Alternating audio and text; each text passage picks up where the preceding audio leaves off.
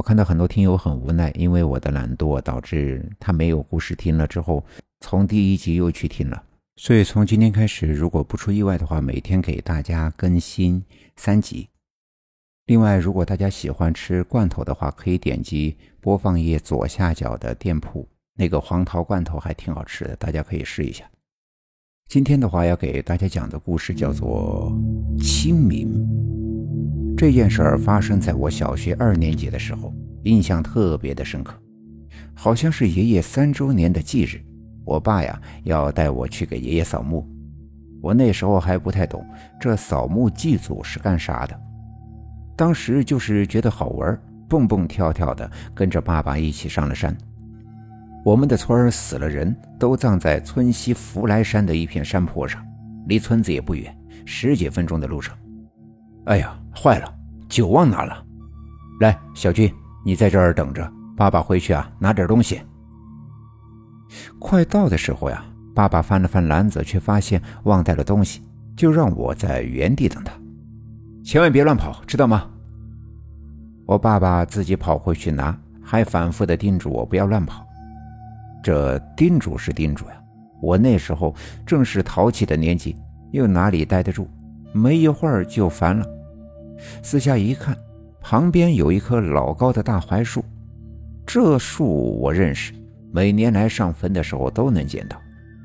我当时就想着，既然路我认识，我就先到爷爷的坟地去，让爸爸刮目相看。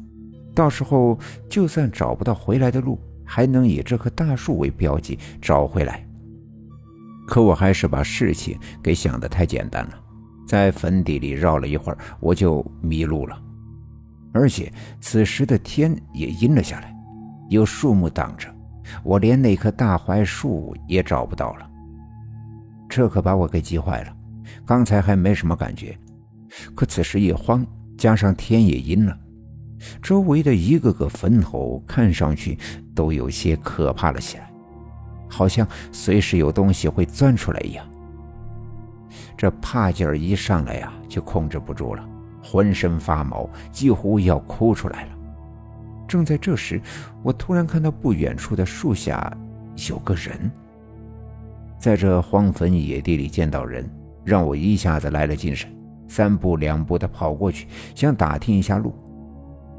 跑近了，我一看，那是个老头，背对着我，朝着树站着，不知道他在干什么。伯伯，我想找我爷爷的坟，可可找不到了。我那时候又急又慌，也没多想，就开口去问。那个老头没有回答，但明显是听到了我的话，缓缓地转过了身。这时我才看到，那个老人脸色很白很白，脸上完全没有表情，木讷地看着我。伯伯，你知道我爷爷的坟在哪儿吗？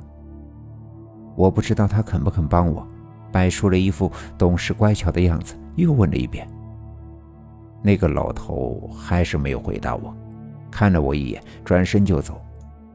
我当时以为他是要给我带路，就跟了上去。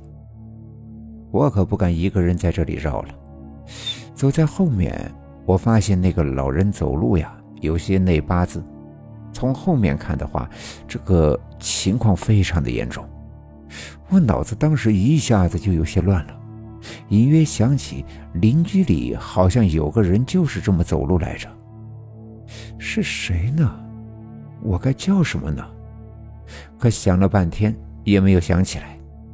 正想着呢，却发现那个老人停了下来。我一看，这地方我认识呀，是是我爷爷的坟。这不就是我爷爷的坟吗？原来是旁边也建了好几个新坟，所以我刚才没有看出来。谢谢伯伯。我正想转身去谢谢那个老人，这一转头，突然脑子里划过了一道闪电。我想起来了，这老头走路的姿势和样子，不正是邻居杨伯伯吗？对，越看越像，一定错不了。杨伯伯，是你呀？我看出是熟人之后，我就想上前去叫他，可就在这时，我一下就懵了。这杨伯伯不是死了吗？两三年前，我虽然还小，但已经记得事情了。我明明去参加过杨伯伯的葬礼呢。死了的人怎么能给我带路呢？难道他是？你是鬼？爸爸，爸爸救我！想到这儿，我吓得妈呀一声尖叫，边叫边想跑掉。不过，我发现那个杨伯伯并没有追上来。小军，小军，你在哪儿？正在这时，我听到了爸爸叫我的声音：“爸爸，我在这儿。”一定是爸爸听到了我的叫声，也在四处找我。当爸爸有了回应之后呀，我的心也稳定了不少。回头去看，却发现杨伯伯不知道什么时候不见了。你个小王八蛋，不是让你不要乱跑吗？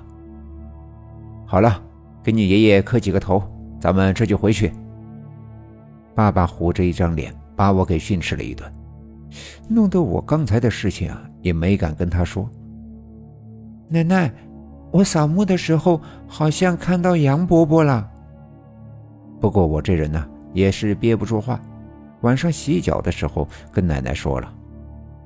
啊，杨伯不是早就……奶奶当时正在干针线活听我一说，一时间没反应过来，愣了一下。我我知道，我是遇到鬼了。没事儿，杨伯呀。他不是坏人。奶奶当然是没训我，还用大手在我的头上和后背上一直从上到下的摸，挺舒服的。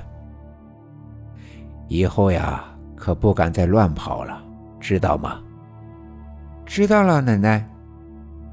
这事情算不上恐怖，但是我现在想起来呀，不但不害怕，还有一丝温暖。也许就像奶奶说的。这鬼也是人变的，也不是都是坏的。